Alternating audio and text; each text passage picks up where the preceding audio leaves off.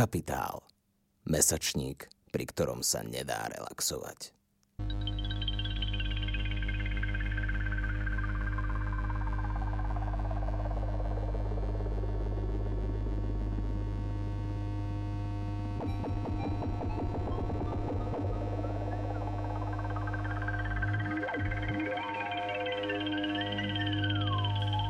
Vítajte pri počúvaní literárneho podcastu Koniec hry, ktorý pripravuje angažovaný mesačník Kapitál. Moje meno je Tomáš Hučko, som publicista a šéf-redaktor Kapitálu.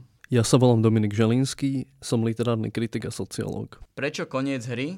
Jednak máme radi Mitanu či Cortazára, ktorí takto pomenovali svoje knihy. Ale hlavne preto, že berieme literatúru vážne. V jej sociálnych, politických, triednych a rodových kontextoch. S našimi hostkami a hostiami budeme hovoriť o tom, aké sú možnosti aj medzi literatúry, kde sa jej hra začína a kde sa končí. Budeme hovoriť o literatúre, ktorá reflektuje, kritizuje a emancipuje. O autorkách, autoroch a dielach, ktoré sa nevždy zmestili a nevždy hodili do oficiálneho kánonu. Prosto o literatúre, ktorá nás baví. Toto je koniec hry. Báseň od salvadorského komunistického básnika Roke Daltona volá sa Ja básnik. Ja básnik som kolonizovaný hlas kolonizovaného človeka. Toho, ktorý za toľko dlhých rokov prevzal fakt kolonizácie ako teóriu aj prax svojej revolúcie. V akrobatických saltách dejín napätých dvojnásobne bola kultúra kolonizátora a kultúra najlepšej revolučnej kultúry ľudí oslobodenie robotníckej triedy, rovnakým prameňom odcudzenia, hoci na rôznych úrovniach. Irónia kolonizovaného zbavuje vnútenú kultúru jej posvetnosti a spochybňuje ju prvkami, ktoré sú jej vlastné.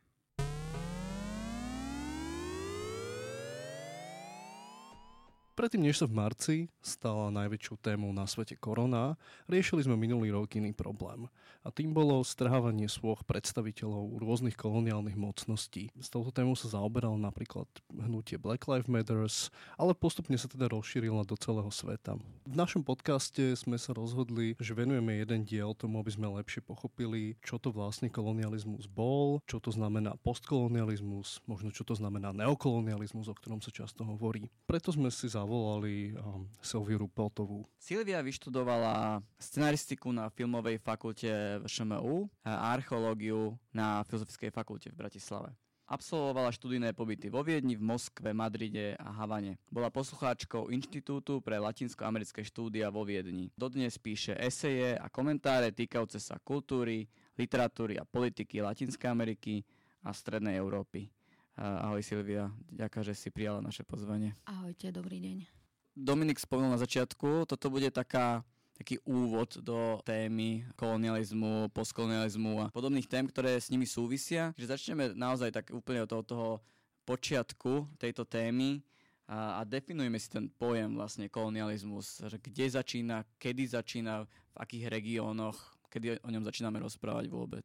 Kolonializmus je široký pojem a my zvykneme ho chápať už dlho ako politiku Európy voči krajinám tzv. tretieho sveta od určitého obdobia a tým obdobím je rok 1492, teda vlastne európske objavenie Ameriky, alebo teda objavenie Ameriky pre Európanov. Kolonializmus je však praktika stará ako ľudstvo samo, ako nemôžeme sa tváriť, že, že ho vynašli Európania. V zásade taká nejaká definícia je, že ide o politiku nejakej krajiny alebo nejakého celku, ktorý sa rôznymi silovými prostriedkami snaží zhostiť územia iných krajín alebo iných nejakých geografických celkov, pričom môže používať rôzne praktiky.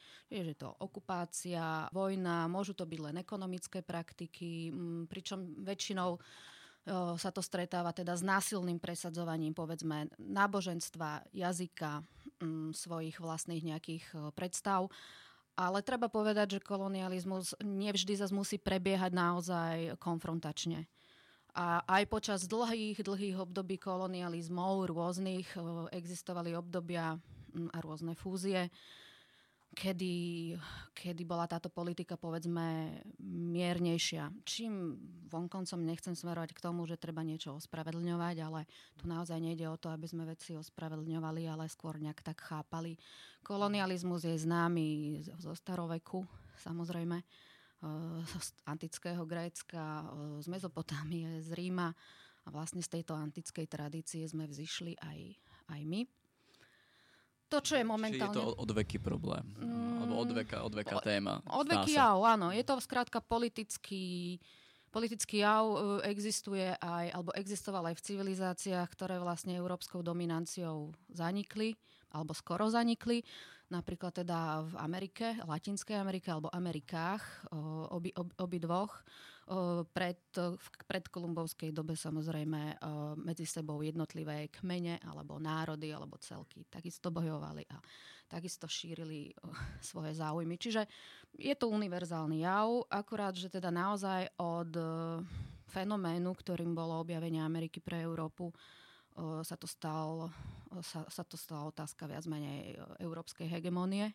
Z, napriek tomu, že teda kolonializmus ako taký senzu stricto vlastne neexistuje, tak je vystriedaný politikami, ktoré nad neho nadvezujú a tým je predovšetkým imperializmus. A stále teda hlavnou tou definíciou je, je istý európsky centralizmus a presadzovanie našich hodnôt, či už ich považujeme za negatívne, alebo treba skľudne aj pozitívne. To by bolo zaujímavé pýtať sa, že či vlastne sa jedná skutočne o európske hodnoty, možno, keďže nejaké znaky imperializmu ako evidentne boli prítomné či už v Sovietskom zväze alebo v Amerike počas studenej vojny. Či je to vlastne nutne európske tak uh, Rusko ja považujem za súčasť, nie je to možno globálny západ, ale Rusko je súčasťou našej uh, kresťanskej civilizácie. Rozhodne, áno, samozrejme kolonializmus uh, je teda hlavne, týka sa to hlavne politiky západnej Európy voči svojim bývalým kolóniám v Afrike, v Amerikách a inde, v Ázii. Sovietský zväz samozrejme je takisto forma kolonizácie, týka sa to aj nás, ale existujú aj mikrokolonizácie. Ja neviem, politika maďarizácie v 19. storočí bola takisto politikou kolonizácie práve pre svoj istý násilný charakter presadzovania niečoho alebo treba zosmiešňovania oponentov veľmi radikálne. Polsko-ruské vzťahy alebo vôbec vzťahy vo východnej Európe sú veľmi problematické. Sovietský zväz takisto mal kolónie. Skôr ide možno aj o tú mieru presadzovania týchto praktík a ako to spoločnosť príjma a ako je to ospravedlňované. No, na to asi nadviažem. Keďže my sme uh, najmä teda literárny podcast, som sa opýtal teda aj na umelcov a spisovateľov, um, povedzme teda... EU, Spisovateľky. Spisovať, samozrejme, si ma nenechal dohovoriť. Uh, chcel som dodať aj spisovateľky a umelkyne. Um, uh, hovor, hovoríme teda o tom, možno o tom kolonializme, teda postkolumbovskom. Uh, aký, mal, aký mal vplyv vôbec uh, tento objav a neskôršia kolonizácia Amerík na európskych umelcov a umelkyne, ako ho reflektovali, ako sa objavovali nejaké koloniálne témy v literatúre, či už bola nejaká aj, či už sa objavovala nejaká kritika toho kolonializmu, kedy sa objavovala? Ja by som uh, najskôr možno hovorila o, skôr o tom, čo sa vlastne stalo uh, na sklonku toho 15. storočia a v tom 16. storočí a čo to vlastne spôsobilo aj v európskom myslení. A potom by som nadviazala Jasne. na toto. Mm. Lebo je to dôležité. Samozrejme, Kolumbová, Kolumbová plavba na sklonku 15. storočia, vieme, tak mala do, nájsť novú cestu do, do Indie ale teda z hodov okolností sa dostal tam, kam sa dostal a nevedel, však Kolumbus sa nikdy teda nedozvedel, že čo vlastne objavil, alebo nikdy tomu neuveril, keď to už aj začínalo byť ako evidentné. Ale keď už bolo jasné, že ide naozaj o nejaký kontinent, ktorý Európa alebo svet dovtedy vôbec, vôbec nepoznal. Spôsobilo to obrovský šok. Čo je pochopiteľné? Ten šok nebol iba pre Američanov, myslím tým naozaj senzu strikto Američanov, Indiánov. Ten šok proste nebol iba pre nich, ten šok bol obojstranný a Európa na to jednoducho musela nejako zareagovať a tie reakcie boli rôzne. Samozrejme, zvrhlo sa to tak, ako sa to zvrhlo, ale boli aj hlasy, ktoré už vtedy jednoducho naozaj riešili nejaký etický problém. Európa dovtedy mala kontakt s Áziou a dokonca aj s ďalekým východom. Marco Polo, ako ten bol až v Japonsku a prinášal predstavy o tom Oriente, ktoré vzbudzovali ohromnú predstavivosť v Európe a rôzne až také ako fantastické ideály. Vedelo sa o tých ríšach a boli zvláštne a exotické, ale vlastne sa po staročia rešpektovali politicky ako rovnocenné. To isté platilo vlastne aj s oblasťou Blízkeho východu. Samozrejme konflikty boli, ale aj ten vzťah bol nejakým spôsobom rovnocenný kolonizácie dovtedy, čo boli, boli hlavne arabské kolonizácie. Rozmach arabského sveta od toho 9. 8. 9. storočia bol, bol, bol nesmierny a vlastne bol to, pripisuje sa mu aj ohromný intelektuálny rozmach vlastne, a ktorý mal obrovský vplyv aj na, na Európu, ktorý sa ale završil práve v tom roku 1492 definitívne tým, že Španielsko mm, vyhnalo moslimov definitívne a teda všetko, čo tu svojím spôsobom kozmopolitnú civilizáciu predstavovalo. Pričom tá civilizácia bola samozrejme tiež založená na hierarchiách, otroctve, obchode s otrokmi. To bola praktika, ktorá jednoducho existovala vždy a v rôznych podobách. V tom 15. storočí Európa, kresťanská Európa bola na vzostupe. Z východu Konštantinopol sa stal moslimský. Teda vznikla Osmanská ríša, čo bol čo bola ďalšia kolonizácia v tej východnej časti Európy, ktorej časťou sme boli, súčasťou sme boli aj my. A jednoducho na to prišla e, reakcia taká, že teda Portugalci boli prví tí, ktorí e, sa vzmáhali a samozrejme aj v mene kresťanských ideálov pri objavovaní nových teritorií a obchode rozvíjali vlastne obchod s otrokmi Obchod s otrokmi, hlavne čiernymi otrokmi, bol oveľa starší samozrejme, ale po pár desaťročiach, keď bola objavená Amerika, tak to nadobudlo obrovskú eskaláciu. Ale skôr, než teda tam vznikol tento zvláštny triangulárny vzťah medzi Európou, Afrikou a Amerikami, tak bol problém indigenizmu, respektíve čo teda s týmito domorodými ľuďmi, čo v Amerikách konkistádori, známa vec, sa veľmi nejako nemaznali, ale videli, postupne zisťovali, že tí ľudia sú rôznorodí, že ich civilizácia je rôznorodá, že niektoré ríše sú hierarchizované a veľmi prísne, iné žijú kmeňovo a skrátka úplne, úplne inak. Kráľovná Izabela Kastilská si uvedomila, že jej moc prestáva byť nejaká kontrolovaná. Oni si skrátka robili, čo sa im chcelo. Že ona, keď sa aj dopočula prvé správy o tom, akým spôsobom sa tam správajú k týmto ľuďom, z nejakej tej kresťanskej morálky a etiky e, vedela, že to nie je správne a snažila sa tomu nejakým spôsobom zastaviť, ale tá mašinéria už bola rozbehnutá a skrátka začala sa úplne nová doba. Vznikol naozaj problém, že teda ako si privlastniť tento kontinent. Takže Španieli, boli to hlavne Španieli, lebo tí boli prví, vznikol tam prvý veľký diskurs, o ktorom by sa dalo povedať, že dodnes je vlastne základom aj európskeho práva v našom vzťahu voči kolóniám alebo voči tomu druhému. Ten základný, veľmi dôležitý a veľmi zaujímavý diskurs, alebo teda ten konflikt, tá rozprava je e, medzi teologom, ktorý sa volal Bernal Díaz de las Casas, čo bol teda ako známy, vošiel do dejín ako obranca indiánov a Sepulveda, čo bol právnik, teolog, ktorý v záujme toho, aby teda Európa sa mohla absolútne bez breho všetkého zmocniť, uh, začal raziť teóriu, že v skutočnosti Európania na to majú prirodzené právo. Majú prirodzené právo na intervenciu, čo je slovník, ktorý dobre poznáme aj z dneška. Že majú v rámci, v rámci prírodzenej túžby objaviteľstva majú právo na objavovanie a že keďže teda títo ľudia nemajú ani civilizáciu nemajú žiadnu, nemajú súkromné vlastníctvo v našom slova zmysle, nemajú vlastníctvo pôdy a nemajú žiadnu formu vlády, tak vlastne to ani nie sú ľudia. Oproti nemu Las Casas, ktorý bol mimochodom dominikánsky mních a takisto prišiel do Ameriky kolonizovať a podielať sa na systéme zvanom ako encomienda, čiže nútených prácach indiánov, tam pochopil, že teda o čo ide a že je to nemorálne, ten mu oponoval. Ja môžem, aby sme si to ukotvili, kedy pre, prebiehal tento prvý možno, mm-hmm. alebo jeden z prvých dialógov o kolonializme, to je v akom roku sa sme teraz? To, vošlo to do dejín ako dišputa vo Vajadolide a bolo to okolo roku 1550 alebo 1551 za habsburského pánovníka Karola V. v podstate už veľmi akoby skoro po Áno. objavení Čiže Ameriky už vieme po hovoriť o tom, že. Áno. že tam sú nejaké akoby myšlenkové korene, ktoré Áno. na jednej strane ako legitimizujú ten mocenský vzťah na druhej strane ho kritizovali. Mhm. Teda Sepulveda bol známy tým, že jednoducho ich treba nemilosrdne, ak aj nie zabíjať, e, tak jednoducho podrobiť. A keďže mnohí sa nechcú podrobovať tej kresťanskej viere dobrovoľne, tak to treba robiť násilím a tak ďalej. Láska sa zodporoval. Mm, Nepovedal samozrejme, že nemajú byť kresťania.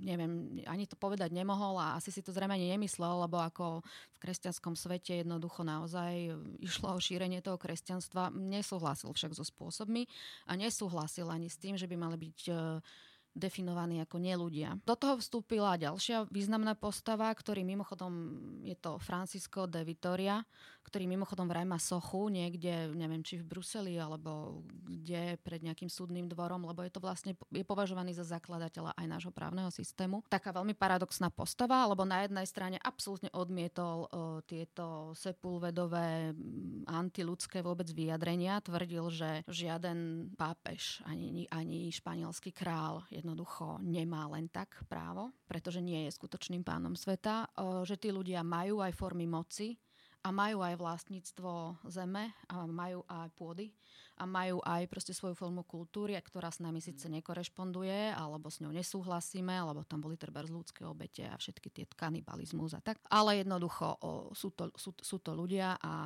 treba k tomu aj tak pristupovať. No a skrátka vznikla tu to, tento prvý rozpor, ktorý poznáme veľmi dobre, právo na intervenciu. Láska sa a títo ľudia, títo humanistickí kresťania, obzvlášť dominikánsky mnísi, ale neskôr to boli aj jezuiti, boli to aj františkáni, naozaj dokázali a mali oveľa väčšie úspechy s domorodým obyvateľstvom ako násilní konkistadori. To je príklad napríklad e, jedného španielského konkistadora, ktorému sa hovorilo Kravská hlava, Cabeza de Vaca. Ten precestoval naozaj od Floridy a Texasu až po Uruguay, Argentínu až skrátka celý, celý, celý kontinent, aj, aj ostrovy a a zistil, že má dobré vzťahy s tými ľuďmi je oveľa účinnejšie. Čiže vlastne šíril nejaké také protosocialistické spoločnosti v Paraguaji, v Uruguaji, vytvárajúc niečo ako taký komunitný uh, svet.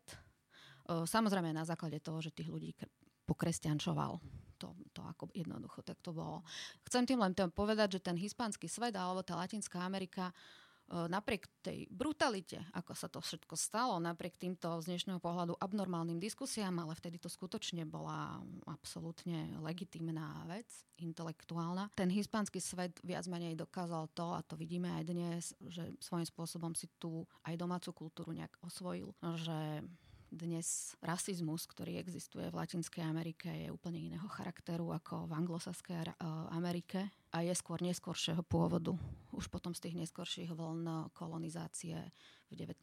storočí európskych napríklad a tak. Keby sme sa bavili vlastne potom o literatúre, že vzniká už vtedy nejaká umelecká reflexia toho, čo sa vôbec akoby tohto aktu objavenia, celej tejto diskusie o domorodom obyvateľstve, Vieme to niekde identifikovať už v tomto období?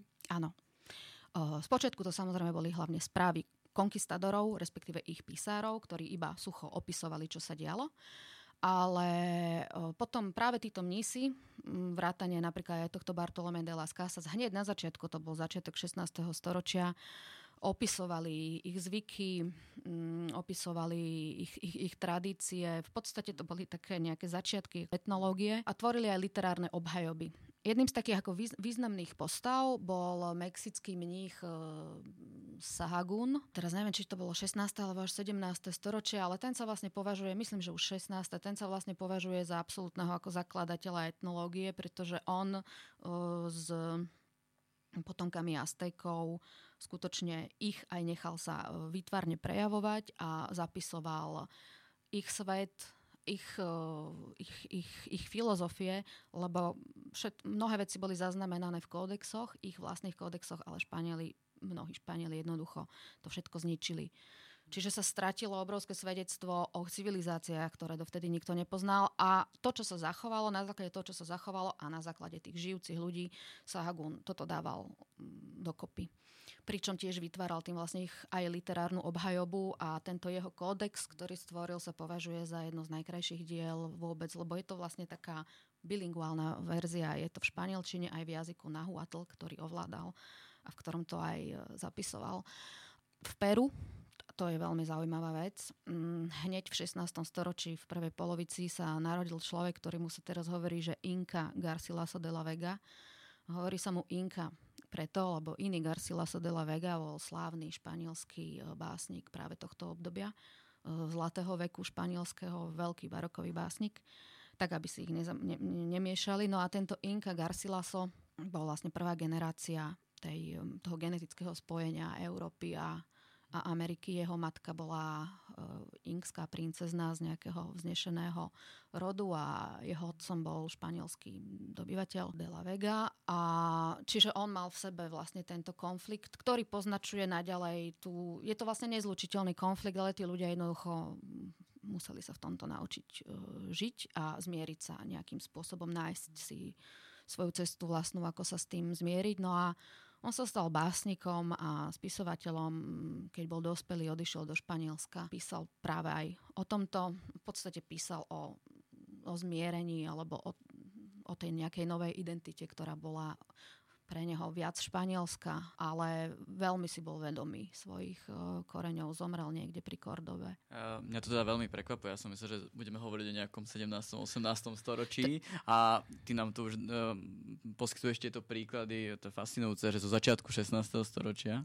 Áno, ako tam, um, tam nešlo o kritiku. My si to nesmieme mm-hmm. premietať z toho dnešného pohľadu. Kritika prišla až v 20. storočí. Yes. Ale išlo naozaj o túto literárnu reflexiu. V Peru potom boli ďalšie ďalší autory. To bolo neskôr, možno 17. 18. storočie, istý Oleanta Umalá. To bol tiež inkský potomok priamo, možno, že mal aj španielskú krv, to teraz nie je až také podstatné, ale ten dokonca ako písal na tému svojho, svojej zaniknutej civilizácie divadelné hry. Samozrejme v európskom duchu, lebo divadlo bola európska tradícia, ale jednoducho sklbovali sa tieto veci a pre mňa taký úplne najväčší najväčšia osobnosť ako týchto ranných období je mexická mníška Juana Inés de la Cruz, ktorá bola absolútnym zjavom mm, dejín, by som povedala. Žila v 17. storočí a volajú ju vlastne dodnes, že 10. múza Mexika. Bola to, ona bola poetka predovšetkým, bola však aj astronómka, filozofka, matematička, skladala poéziu v gréčtine a v týchto starých e, jazykoch a veľmi, to treba povedať, áno, opäť v európskom duchu, ktorý ale v tom čase ona otvorila tú európsku tradíciu antickú. Cítila sa pravdepodobne sama stotožnená, spala za Aténou, keďže vedela o svojej výnimočnosti a múdrosti a mala šťastie. Mala šťastie, pretože v čase, keď sa narodila, tak v Mexiku bol vicekrál, ktorý bol eh, otvorený a ona ako takáto geniálna osôbka ešte ako dieťa, tak bola preskúšaná všetkými najväčšími hlavami na kráľovskom dvore, či je teda naozaj taká. Staral sa dvornou dámou a ako taká mohla proste ďalej pestovať poéziu a všetko to. No, nakoniec eh, aj tým, že bola žena, tak e, jednoducho mala, začala mať aj ona problémy, keď vicekrál zomrel alebo odišiel. Rozhodla sa teda odísť do kláštora, čo bola samozrejme jediná možnosť a stala sa bosou karmelitánkou a tam nadalej pestovala vzdelanie a písala básne pre a o obyčajných ľuďoch, čo boli väčšinou indiáni, alebo miešanci, alebo chudobní ľudia. Písala divadelné hry, ktoré vlastne oni potom hrali. Písala poéziu, ktorá bola naozaj na úrovni tých najlepších básnikov toho španielského baroka. Napísala, mm, napísala dokonca niekoľko básní na obhajobu indiánov, lebo im sa vyčítalo hlavne to, že teda sú modloslužobníci a že teda nechcú uznávať e, toho kresťanského boha, že sú teda pohania a teda preto sú vlastne prirodzene menej cenní. Ona napísala dielo, ktoré sa volalo Idolatria a je to jedna sústavná, neuveriteľne nemilosrdná a moderná obhajoba vlastne ľudí na to, aby boli pohania. Mm. a takisto napísala mm, niekoľko básní, ktoré sú absolútne moderné, tak, tak povediac proti mužom. ona písala extrémne erotickú, krásnu, ľubostnú poéziu, ale vlastne v tých básniach, ako keby v úvozovkách protimužských, obhajobala právo ženy na to, že má mozog, alebo že teda aj žena je schopná a môže, priam má právo ako o, intelektuálne tvoriť. Ja by som na to nadviazal jednou otázkou, ktorú ty si už trošku načrtla, že tieto poetky a tí, títo tvorcovia už e, používali nejaké európske postupy literárne. Tak e, ja viem, že toto je široká otázka, veľmi, a to asi na niekoľko podcastov, ale tak nejak e, možno zostručniť, že, že ako sa prejavil ten vplyv všetkých tých európskych literárnych fóriem uh-huh. na tvorbe tých kolonizovaných národov. Čo všetko, ako, ako rýchlo prebrali tie uh-huh. žánre ako román, novela uh-huh. a tak ďalej. Možno by sa z toho dala spraviť aj taká širšia otázka, že vlastne... Ešte, šir, to ešte už... širšia, že, že či napríklad tá skúsenosť kolonializmu zase späť ako keby generovala nejaké nové žánre, trebárs. Edward Said práve aj v orientalizme, aj uh, vo svojom diele, ktoré sa volá Cestujúca teória, tak uh, vlastne vysvetľuje, vysvetľuje aj toto. Je to niečo, čo platí dnes, nemusí doslova platiť uh, zajtra. To znamená, um, ak dnes uh, kolonizovaný celok, kolonizovaný národ bojuje proti útlaku, v momente, ako sa ocitne v inej situácii, hm, zrazu musí sám sa možno tak trošku stáva kolonizátorom alebo možno aj kolonizátorom sám, sám seba a musí sa nejak s touto identitou uh, stotožniť a nájsť ten svoj spôsob uh, prejavu. V podstate to často aj ako tí zástancovia kolonializmu alebo tej nadradenosti európskej používajú ten argument, no však bez nás by nemali ani literárne žánre, nemali by vedu, nemali by toto, tamto. Uh,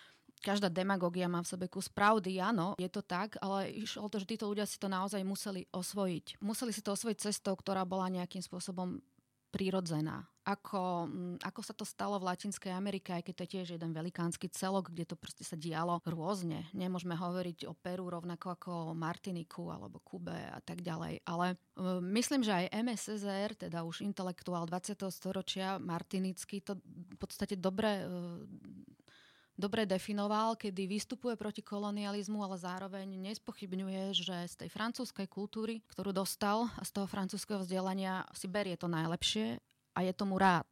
Nemá na výber a uvedomuje si, že nejaký esencializmus, návrat do Afriky alebo vyslovene nejaký opačný rasizmus, aj keby bol ako vyvolaný spravodlivými pohnutkami, nemá význam. Je jednoducho potrebné si z tradície aj tej Európy osvojiť naozaj to, čo síce priniesla s mečom v ruke, ale, ale dejiny sa dejú aj naprieč. Takže to osvojenie je podľa mňa veľmi dôležité. V Latinskej Amerike sa to naozaj stalo. Iná situácia je treba v tej anglosaskej Amerike alebo teda v tom svete toho tzv. globálneho severu tam je to problematickejšie. A vzhľadom na to, že tam treba pôvodní obyvateľia sú úplne vykinožení alebo teda dožívajú v nejakých rezerváciách, ktoré ešte aj teraz sa im chcú kvôli nejakej nafte, plynu im to tam chcú zobrať, samozrejme, že majú svoje prejavy, ale tak o tom to zase neviem. A že... tam, ale myslím, že to osvojenie neprebehlo, že tam to bolo jednoducho veľmi nemilosrdné. Ale napríklad teda v tej Latinskej Amerike to osvojovanie si tých, e, povedzme, literárnych postupov pre, prebiehalo asi rýchlo pomerne. Mm, áno, hlavne tým, že ten katolicizmus uh, je oveľa, ja viem, že to vyznieva ako paradox, ale má svoju ľudskejšiu stránku ako nejaký ten racionalizmus, ktorý prináša protestantizmus. Aj keď samozrejme práve v tom 16. storočí si treba uvedomiť, čo sa dialo v Európe. To bol vlastne aj nástup protestantizmu. Keď si to tak človek vezme, diali sa neuveriteľné veci, ako renesancia, dobitie Ameriky, veda, filozofia. To všetko sa ohromne rozmáhalo vlastne aj aj na základe tohto mentálneho konfliktu, že Európa sa nejak musela vyrovnať s tým, čo robí v tom zámori buď si to ospravedlniť, alebo nájsť cesty, ako to spraviť ľudským. Z tohto konfliktu vznikali fantastické umelecké diela, hlavne teda v tých kolonizovaných krajinách. Ja neviem o tom, že by maliarstvo Španielska tohto obdobia, ktoré prežívalo to, to sílo de oro, zlatý vek, že by nejak reflektovalo kriticky dobíjanie to neexistovalo. Ale ten mentálny konflikt, alebo tie zmeny v tom rozmýšľaní Európy sa diali. No a možno teda tá, tá Dominiková otázka, že ako to bolo naopak, že mm. my vieme samozrejme, a už keď tá, to teraz preskočí do 20. storočia, neviem, kubisti a Mm, rôzni ako umelci, keď im prišli rôzne, ako Afric, rôzne Mhm. africké umenie, tak ich to akože veľmi inšpirovalo, inšpirovalo aspoň sa tak Mm, hovorí uh, v dejinách umenia. Tak uh, kde môžeme vidieť práve tieto, tieto inšpirácie v Európe od, smerom od tých kolonizovaných národov? Mm, Či už v literatúre jasné. alebo v umení? Uh, od konca 18. storočia by sa dalo povedať. Tam bol zásadný zlom. Samozrejme francúzska revolúcia, ktorá mala obrovskú reperkusiu, obrovský ohlas v Amerikách. Tam, kde bolo veľa černošského obyvateľstva, veľa černochov, otrokov afrických, vznikali veľké, vznikali veľké vzbury inšpirované práve francúzskou revolúciou. Opäť istým spôsobom paradox, ale ideál francúzskej revolúcie, ktorá nebola zďaleka dokonalá a ktorá si tie ideály často aj pošlapala hneď potom, ale ten ideál, ktorý v sebe niesla, bol ten ideál rovnosti, bratstva, súdržnosti a oni to pochopili už vtedy. Haiti, známa to vec, e, vlastne vtedy získalo samostatnosť, aj keď dodnes im to všetci dávajú strašne vyžrať, lebo nikto to vlastne dodnes neakceptoval, že by prevažne Černožský ostrov mohol mať niečo také ako samostatnosť. Čiže vtedy sa začala aj prvá reflexia v Amerikách. O 19. storočie storočie neuveriteľných objavov a rozmachu kapitalizmu a začiatok dominancie Severnej, Sever, Severnej Ameriky. To všetko prinášalo o, nové podnety a aj taký obrad prvé vlastne modernú, modern, mo, moderný svet, ktorý vstupoval do toho tradičného feudálneho, postfeudálneho sveta. Vlastne to 19. storočie sa stalo takým návratom, romantickým návracaním sa do minulosti. Tak ako aj u nás to tak bolo v umení, tak v Latinskej Amerike veľmi prvé v maliarstve napríklad, v Národnej galérii v Havane z 19. storočia pochádzajú tie najkrajšie obrazy od mnohých kubánskych maliarov a práve sa vracajú k hrdinským skutkom indiánov, ktorí sa považovali na Kube za úplne vyhubených, čo nie je celkom pravda ale snažili sa ako heroizovať túto predkolumbovskú minulosť, zaznamenávať ten stred kolumbových vojakov alebo európskych vojakov s, týmto, s týmito buričmi. Dokonca ich idealizujú v zmysle, nevystupujú tam ako zlí títo pohania, naopak vystupujú ako tí vznešení divosi, tí vznešení hrdinovia. Hathaway, čo bol čo bol Indián pôvodom z Haiti, ale prišiel potom búriť Kubu. Španieli ho upálili. Hovorilo sa, legenda hovorila, že keď ho upalovali, keď už stál na hranici, tak mu ešte povedali, že ak príjme kresťanstvo, tak po upálení pôjde do neba. A on vraj vtedy povedal, sú v tom nebi Španieli alebo kresťania, už neviem. A oni, tak samozrejme, je to tam plné. Ale Španielov. A že tak tam nechcem, tak tam nechcem ísť. Takže hrdo neprijal to kresťanstvo a toto, vlastne to neprijatie kresťanstva, ktoré sa im vždy vyčítalo, zrazu bolo vlastne idealizované. Zrazu to sa dostalo nejak na piedestal. Treba povedať, že tiež tam bol ideologický boj, konkrétne na Kube, lebo toto ospevovanie týchto zaniknutých predkolumbovských kultúr vlastne malo slúžiť tak trošku aj na ospravedlnenie um, otrockého systému a rasizmu voči Černochom, čo je akože ďalší taký paradox. Ale to ide len o to, ako to instrumentalizovali. Každopádne 19. storočie a potom samozrejme 20. storočie a prvá polovica 20. storočia a obzvlášť surrealizmus. Tá predstava znešeného divocha bola vlastne veľmi dôležitá, nie? V, aj v európskej filozofii a v literatúre. Potom sa s ním, populárne sme sa s ním stretli treba u Karla Maja, kde bol Vinetu a bola tam tá predstava tej čistej, nepoškvrnenej civilizácie. Keď môžeš približiť vlastne tú funkciu, že ktorú to zohrávalo? No, v 19. storočí nastal veľký návrat, tak povediac, ku koreňom. Je to obdobie industriálnej revolúcie, vlastne začiatok modernosti so všetkými svojimi protikladmi a objavov. Začala sa lingvistika rozvíjať, etnológia. Keď si zoberieme hudobných skladateľov, inšpirovali sa v ľudových témach. Bizet, ja neviem, zložil Carmen, kde idealizoval cigánov španielských, andalúzských. Nemecký svet bol hrozne na vzostupe, tie všetky germánske božstvá vychádzali na povrch a, a vlastne svojím spôsobom to bolo ohromné obdobie, akože neuveriteľných objavov a bolo ich veľa, takže ľudia to nevždy spracovávali tak ako aj dnes, skrátka, celkom, že by im z toho nepreplo.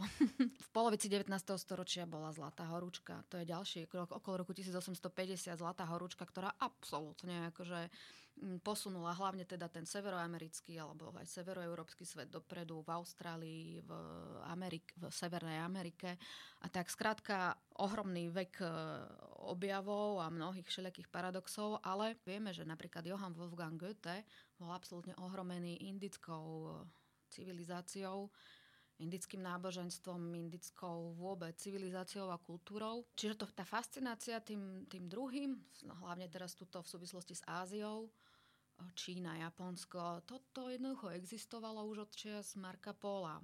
Bola tá ríša zázrakov proste a rozprávok, ten mystický orient ktorého majú všetci strach dodnes strašne, všetci sa ho boja. Je to akože tá ríša toho zla alebo tých démonov a diktátorov.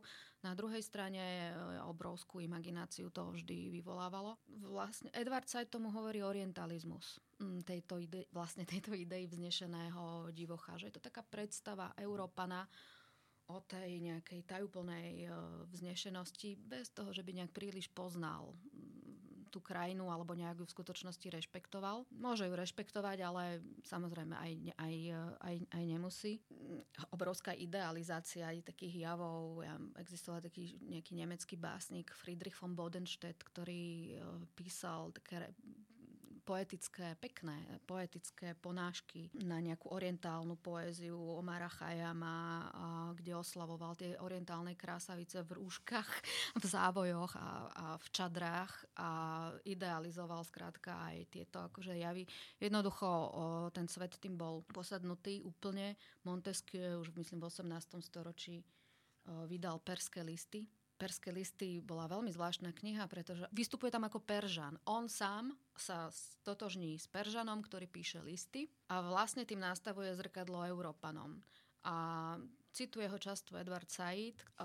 Je tam taký, taká, taká scéna, že tento Peržan sa ocitne na Európskom dvore, na nejakom šlachtickom Európskom dvore a povie, že je Peržan. Tá, tam tá spoločnosť je z toho úplne hotová. To je úžasné, vy ste Peržan. Aké to je byť Peržanom?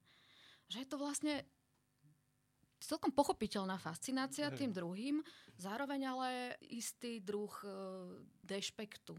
Keď si zoberieme Karla Mája, tak samozrejme všetci vieme, že on to hrozne dobre myslel s Vinetuom a všetci sme milovali Vinetu aj Karla Mája. Keď som bola dieťa, ale tak som niektoré veci e, nevnímala, vnímala som ich, keď som si čítala Vinetu a už keď som bola väčšia, a, alebo keď som ten film videla. Za, za, za, v záverečnej scéne, keď Vinetu umiera, Spoiler tak, alert. Pozor. Keď, keď Vinetu umiera, tak uh, mus, ten Karl May to tam jednoducho musel dať, musel to tam dať, že ten Vinetu na konci života vlastne príjma to víťazstvo európskej civilizácie. Slyší môj bratr zvony ze Santa Fe, zrazu sa z tohto vznešeného divocha stáva tak už trochu akože zmierený kresťan. Lebo oni, proste naozaj to fungovalo hrozne dlho, že máme týchto ľudí radi, chceme im pomáhať, ale my im musíme dávať tú našu civilizáciu. A je, to je, to taký, taký, taký vtipný, nie? Ten vždycky ten, ten, a veľmi často je ten vzťah tej moci, akoby má túto dualitu v sebe, že hej, aj keď sa pozrieme na vzťah majority k Rómom na Slovensku proste, tak taká tá predstava, že oni majú tú hudbu v krvi a proste hej. sú takí autentickí a tak ďalej, že to vlastne je úplne charakteristické. Áno, proste. áno, všetky tie kliše. Tak to fungovalo aj nakoniec postava Slováka v českej no literatúre práve, v Prvej republike. Ako nejaký ten doteraz. divoký, tatranský proste. tak áno, vznešený vlastne. No a to je taký zvláštny pohyb, že my teraz e, prichádzame sa s tou postavou e, vznešného divocha, vyvíja sa množstvo nejakých rôznych e, smerov počas toho osvietenstva. A teraz ako zase spätne to pôsobí na Južnú Ameriku. My sme sa už mm. rozprávali aj o tom, ako ako marxizmus uh, sa tam sa tam môže prejavovať pre touto reláciou. Tak skús nám tak povedať teda, aký bol zase ten pohyb späť možno aj v tej, v tej Južnej Amerike v nejakom 19. storočí. Ako vplyv, povedzme, týchto, týchto filozofií európskych mm-hmm. už v tomto modernom veku? Mm, no to bolo až po 19. storočí ten marxizmus uh, skôr, nie? Uh, áno, to už je skôr začiatok 20. storočia, ale Blaise Sonderars, uh, francúzsky básnik a cestovateľ, dobrodruh uh, 20. storočia, myslím, že to bol on, kto povedal, že vlastne Latinská Amerika alebo Amerika je laboratórium sveta všetky myšlienky, ktoré sa nepodarilo uskutočniť v Európe, zrazu tam bolo možné uskutočňovať. Podobne sa vyjadrovali aj odveky akože rasisti a naozaj takí e, hnusáci, len v inom akoby v otočenom zmysle, že skrátka, však tuto v Európe už začínali ľudia nejak otravovať s ľudskými právami, ale tam kolónie nám dávajú stále ako dostatočný priestor. Čiže to, tá vzdialenosť od toho centra bola vždy uh, taký slobodnejší priestor vlastne pre akékoľvek e, uplatňovanie aj rôznych ideí. A v 18. storočí Charles Fourier tam začal vy, zakladať svoj utopický socialistický štát niekde v Južnej, v Južnej Amerike. Ten Tomaso Campanella hovoril vlastne o tom slnečnom štáte, Thomas More hovoril o utopiách a to všetko sa začalo akoby realizovať práve tam. A začali to naozaj príjmať aj ľudia, ktorí sa do veľkej miery opierali o indigenizmus, ale v rámci e, naozaj príjmania svojej vlastnej nejakej zmiešanej identity do veľkej miery e, spracovávali tie pokrokové európske e, teórie. Či už to bola francúzska revolúcia, ktorá viedla k bojom za nezávislosť od Španielska a vlastne kon, začiatkom 19. storočia boli krajiny Latinskej Ameriky samostatné de jure, okrem Brazílie a Kuby, myslím, tie až na konci 19. storočia. A jednoducho neboli to len, len, len to oslobodzovanie v duchu európskeho myslenia, že toto vlastne budú tie európske štáty, ale začali sa tam uh, zdvíhať vlny indiánskeho odporu, ako ja neviem, napríklad v Peru Tupac Amari, to bol potomok inkských panovníkov v 19. storočí, proste sa snažil urobiť indigénnu revolúciu, čo teda asi nebolo celkom realistické. Uh, No a mm, Karol Marx samozrejme mal obrovský vplyv, obzvlášť v Peru, ktoré bolo naozaj do veľkej miery, alebo teda v týchto anských krajinách, do veľkej miery naozaj stále s pôvodným obyvateľstvom, s oveľa menšou oveľa menším zmiešavaním sa. Problém ale bol ten, že ako aplikovať marxizmus v takýchto situáciách, pretože pretože Marx v skutočnosti bol takisto veľmi eurocentrický a vo vzťahu k tretiemu svetu nemal veľmi lichotivé vyjadrenia. Nehovoril, myslím, že o Latinskej Amerike nič, ale hovoril o Indii, hovoril o týchto azijských krajinách s tým, že teda oni si sami nedokážu vládnuť, my im musíme vládnuť. Jednoducho, oni toho nie sú schopní. Preto to musíme byť my, kto im bude vládnuť po dobrom alebo po zlom. No a takže ten evidentne k týmto antským národom by sa určite nestaval e, inak. Ale Carlos Mariategui, čo bol filozof e, peruánsky, Zomrel veľmi mladý, mal 20, neviem koľko rokov. Inšpirovaný Marxom a Antoniom Gramscim naozaj sa snažil marxizmus rozšíriť na tieto široké vrstvy obyvateľstva úplne, v úplne inej situácii, ktoré prežívali vo veľmi hierarchizovanej feudálnej spoločnosti. Svojím spôsobom to bola aj výhoda svojím spôsobom, že práve táto ich e, feudálna izolovanosť e, uchovala aj najväčšmi vlastne tú ich identitu do istej miery. Takže potom tam vznikli také tie teológie oslobodenia, taký mešap ako katolicizmu a marxizmu, nie? No, to už akože 19. 20. storočie, no, tak to už je ako jedna ne. vlna o, za druhou. Samozrejme tomu hviezdi a tróni kubánska revolúcia, ktorá ale tiež treba povedať, že sa odohrala v rámci celého toho európskeho vnímania sveta. Je to pochopiteľné, ja to nehovorím ako kritiku, tá spoločnosť sa jednoducho riadila naozaj v tomto smere, je to ten prvý svet, je to na základe, je, je to vývoj na základe proste naozaj európskych predstav o tom, čo to znamená pokrok. Ale je to zaujímavé, pretože vlastne často sa hovorí o tom, že kolonializmus je nejaký akoby esenciálny kapitalistický model fungovania, ale dnes už sa začínajú akoby ako vynárať aj hlasy, ktoré hovoria, že ale aj ten socializmus um, alebo marxizmus teda predtým, že boli, ako mali tento globalizačný ako povedzme až kolonialistický možno rozmer niekedy.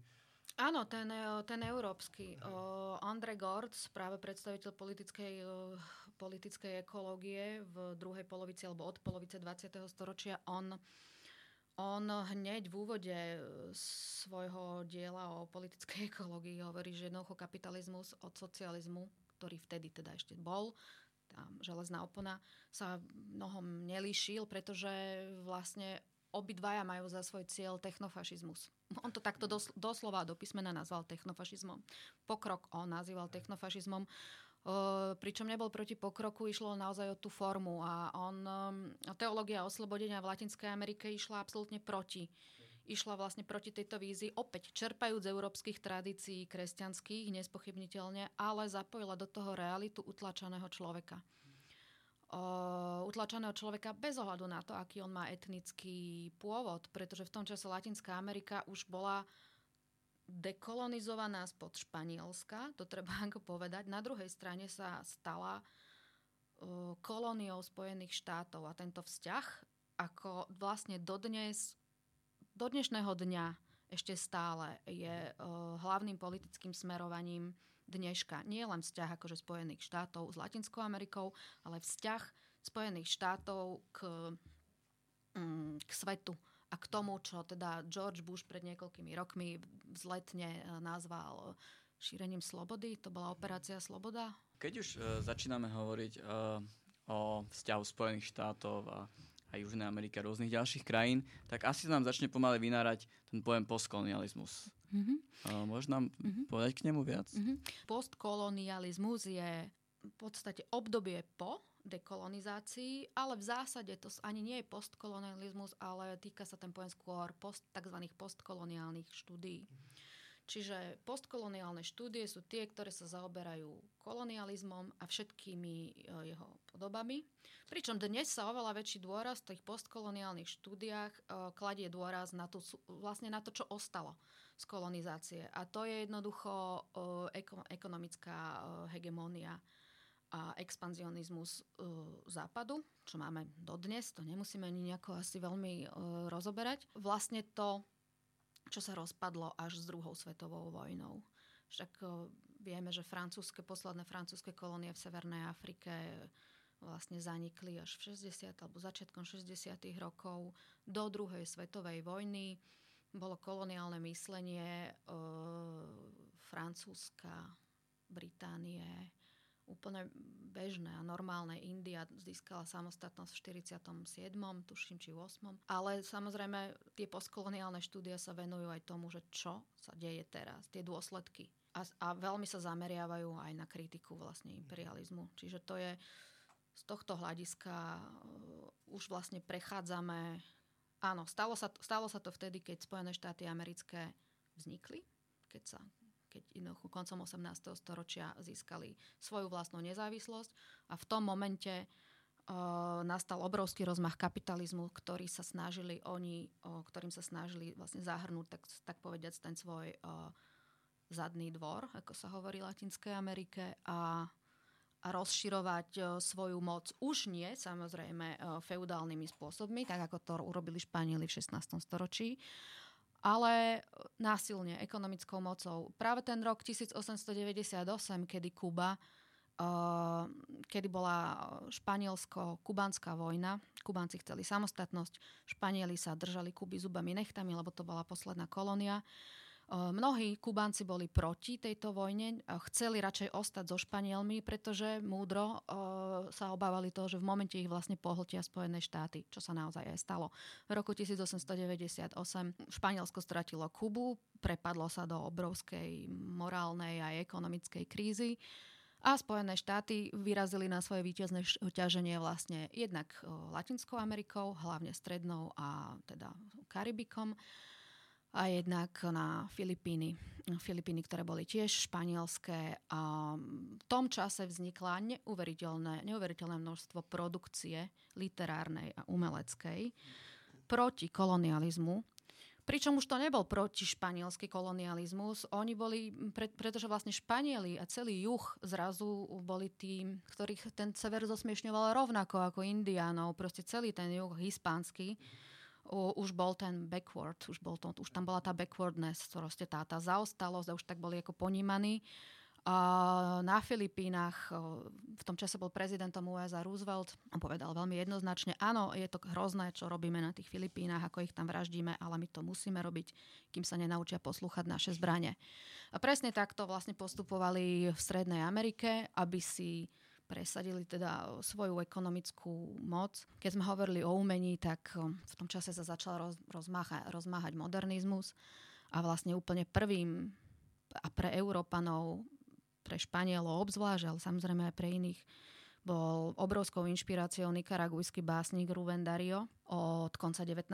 storočia, ktorý vlastne tento okamih, ako USA sa stali novým hegemonom úplne, po potlačení teda toho hispanského sveta. Písal, mno, okrem tých svojich krásnych modernistických básní, písal aj básne politické a jednou z nich bola napríklad báseň Rooseveltovi a Roosevelt, kde ukrutným spôsobom naozaj, ale uchvatne ako demoluje boha progresu, ktorý sa vlastne tento kapitalistický svet snaží nanúčiť. A ty teda hovoríš, že vzniklo teda kvantum už kritickej mm-hmm. literatúry. A to v akých krajinách? Teraz hovoríme teda o tej strednej Južnej Amerike. Áno, no, Ruben Dario bol Nikaragujčan. Boli to hlavne krajiny stredoamerické, pretože tých sa to týkalo predovšetkým. Uh, Mexiko, Guatemala. V Guatemala, ako vieme, bola občianská vojna ešte v 80. rokoch, ale teda sme na konci 19. storočia. Mexiko, Guatemala, Salvador, El Salvador a Kuba. Kuba mala neuveriteľné množstvo, pozor, je to dávno pred Fidelom, aby tu nenastala nejaká konfúzia. Bol to, bola to taká explózia veľmi vlasteneckých básní v duchu romantizmu, ktoré sú fajn, ktoré sú ako veľmi pekné aj istý Bonifacio Birne, ktorý plače pri pohľade na svoju potupenú zástavu. Jose Martí, národný básnik kubanský, absolútna, v podstate jeden z najväčších zjavov tiež literárnych. On zahynul v týchto bojoch proti, proti Španielov a stal sa takým martýrom. Ten písal veľmi politické básne. Vtedy naozaj išli do popredia básne, ktoré boli politické, neprestávali pritom byť ale umením, neboli nejakou propagandou. To je veľmi dôležité, lebo propaganda nie je umenie, propaganda je len propaganda.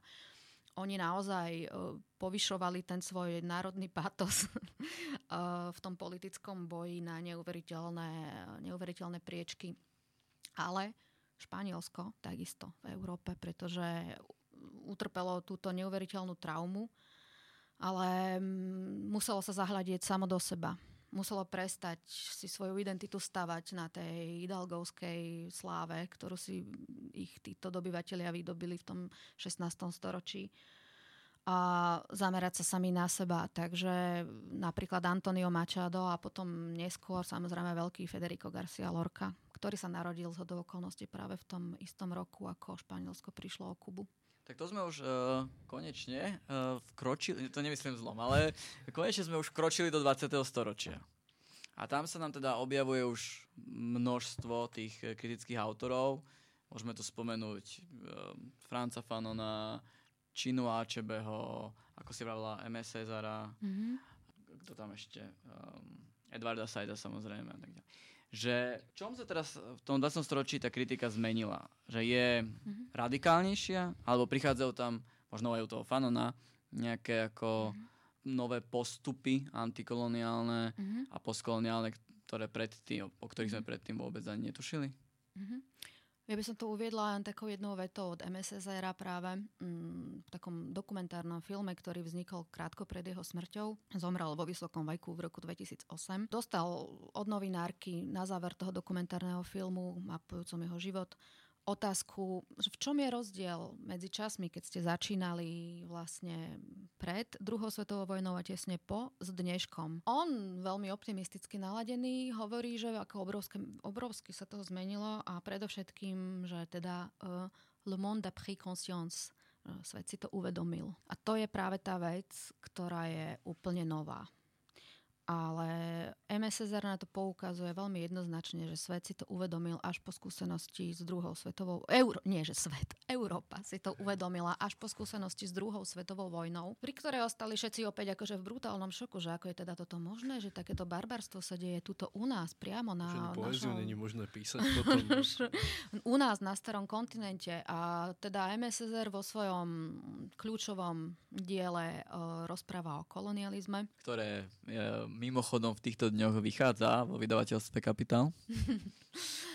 Náhodou.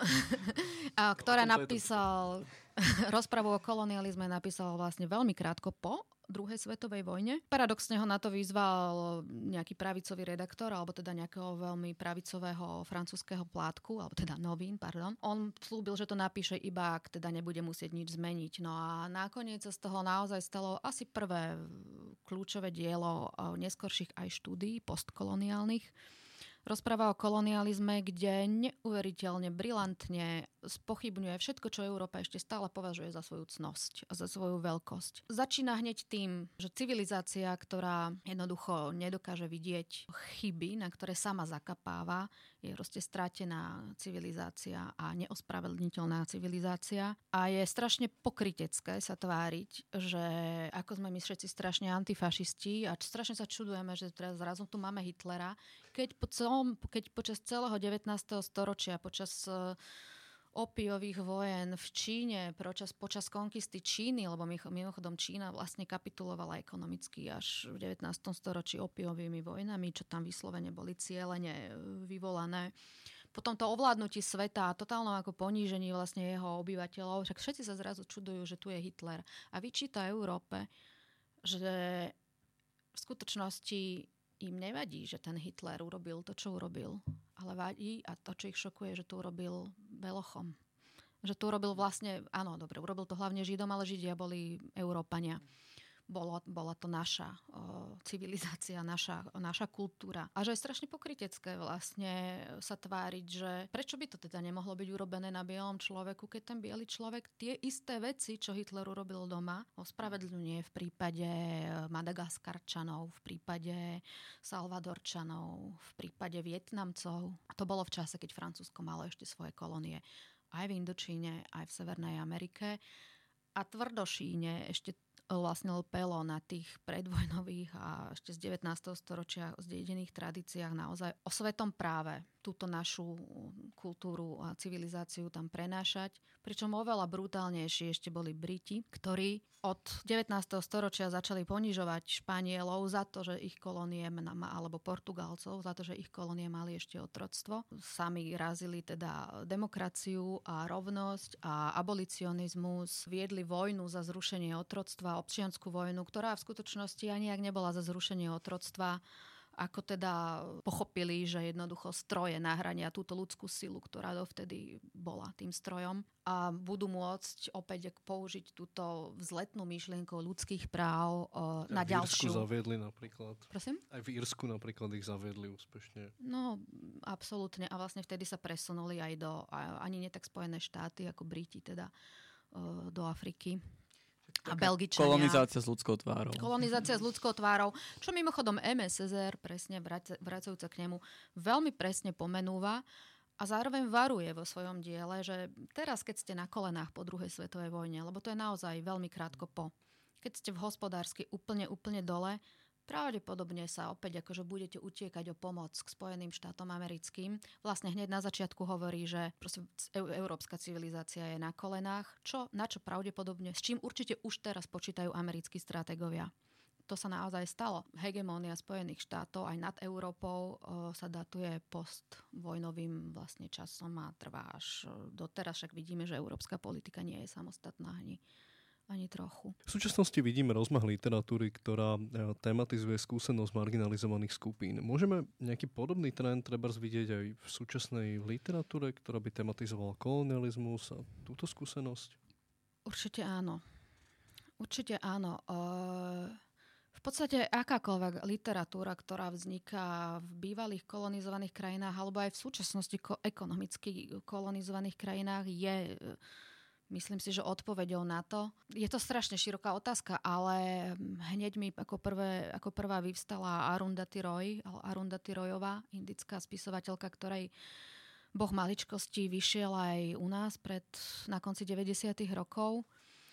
A ona píše po anglicky a píše o problémoch Indie Píše o, samozrejme o problémoch súvisiaci s indickými starými indickými tradíciami a nespravodlivosťami, ale zároveň o tom, ako do tohto sveta akokoľvek bol nespravodlivý, ale mal istý poriadok, zasiahla vlastne tento mm, moderna, alebo teda modernosť a čo spôsobilo ešte, ešte väčší chaos a väčšiu vykorenenosť o, týchto ľudí. Existujú tam napríklad trendy, to iba nedávno som sa dozvedela, keď som si niečo o tom čítala. Existuje veľký tlak na to, aby Indovia vlastne odmietli angličtinu a snažili sa o, písať vo svojich jazykoch hindu a všetkých možných ostatných lebo tak, to, to vlastne znamená akože návrat k tej indickej podstate. Teraz ja všem problém, že čo to je tá indická podstata, pretože tá kolonizácia mm, posunula tú,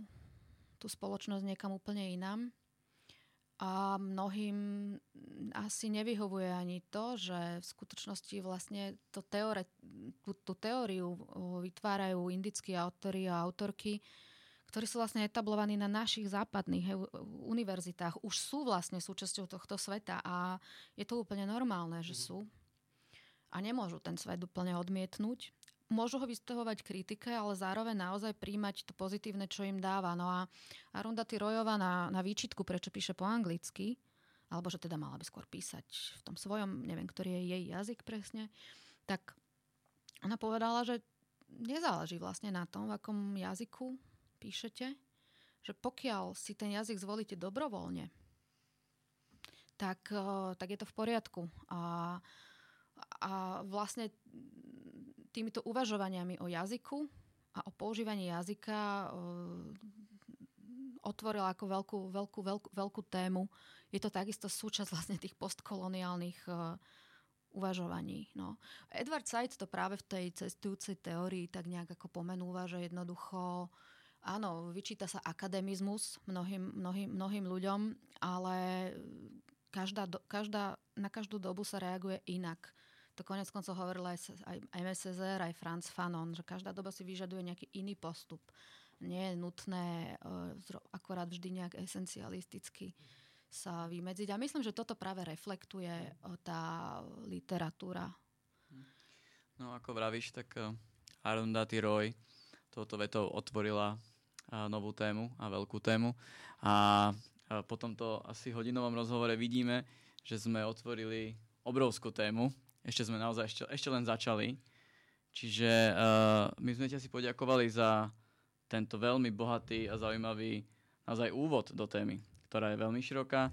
My s uh, Dominikom plánujeme sa ešte, ešte ďa- venovať, ďalej venovať. Uh, tiež sa chceme sa ešte pozrieť aj na tie slovenské, české aspekty tejto témy a možno venovať sa jednotlivým autorom a autorkám, ktoré dnes si spomenula. Mm-hmm. Takže uh, za mňa veľmi pekne ďakujem za ten úvod. Mm, rado, rado som tu bola. No my máme takú náhodnú rubriku, kde sa teda pýtame hostí na to, čo aktuálne čítajú alebo čo im prišlo zaujímavé vo svete literatúry. Takže uh, Silvia, povedz nám prosím ťa, že čo čítaš aktuálne? Uh, no, viac toho čítam, lebo si neviem zvoliť čo rýchlejšie. Uh, čítam životopis Bélu Bartoka, pri príležitosti vydania jeho slovenských spevov vlastne som sa k tomu dostala. Čítam príbeh lásky Federika Garciu Lorku a Salvadora Daliho od Diana Gibsona, ktorý je najslavnejší e, Lorkov životopisec. Prečítala som čerstvo maličkú knižočku, e, ktorá prvýkrát vyšla v Slovenčine po asi 150 rokoch od jej vzniku e, zápisky Šandora a Petöfiho z jeho ciest. Dominik, ty čo? Ja inak dosť tematicky, ako čítam teraz, ja čítam stále strašne nudné knihy. A toto je jedna z nich, ale je sociologicky zaujímavá. Volá sa to Ascent to Glory a je to od um, takého sociologa amerického Alvara Santan Mákuňu. A je to vlastne o, o Markezovom, o Markezových 100 rokoch samoty. Je to taká sociologická analýza, že ako tá kniha akoby vznikla a prečo sa vôbec stala ako globálnym bestsellerom mm-hmm. z takého akože vlastne dosť rigorózneho ako sociologického pohľadu, že ako funguje teda umenie. A to máš ty? No ja tiež vlastne trošku tematicky, lebo teraz som čítal niekoľko knížiek od českej uh, komunistickej spisovateľky Marie Majerovej a strašne som sa uh, zamiloval do spôsobu, akým píše. A jedna z tých kníh um, bola zbierka reportáží africké vtežiny, ktorú napísala v roku 1932 z Tuniska, Alžírska a Maroka a v tých reportážach popisuje ten koloniálny francúzsky útlak v týchto krajinách, čo mi prišlo teda fascinujúce v tej dobe. A okrem toho som čítal i dva romány, veľkú ságu Siréna a takú kr- kratšiu novelu Havíšská balada. A všetko to boli veľmi tak inovatívne napísané veci, tak odporúčam. Dobre, ďakujeme. Takže s týmto sa lúčime. Ďakujeme Silvii Rupoltovej, že nám povedala niečo o kolonializme a postkolonializme. Ja ďakujem vám. Ďaká a počujeme sa na budúce. Počúvali ste Capitalx, podcast angažovaného mesačníka Kapitál, ktorého vznik podporila Rosa Luxemburg Stiftung zo zastúpení v Českej republike a Fond na podporu umenia. Viac článkov nájdete na webovej stránke www.kapital.noviny.sk, kde nás môžete podporiť napríklad objednaním predplatného. Za čo vám vopred ďakujeme.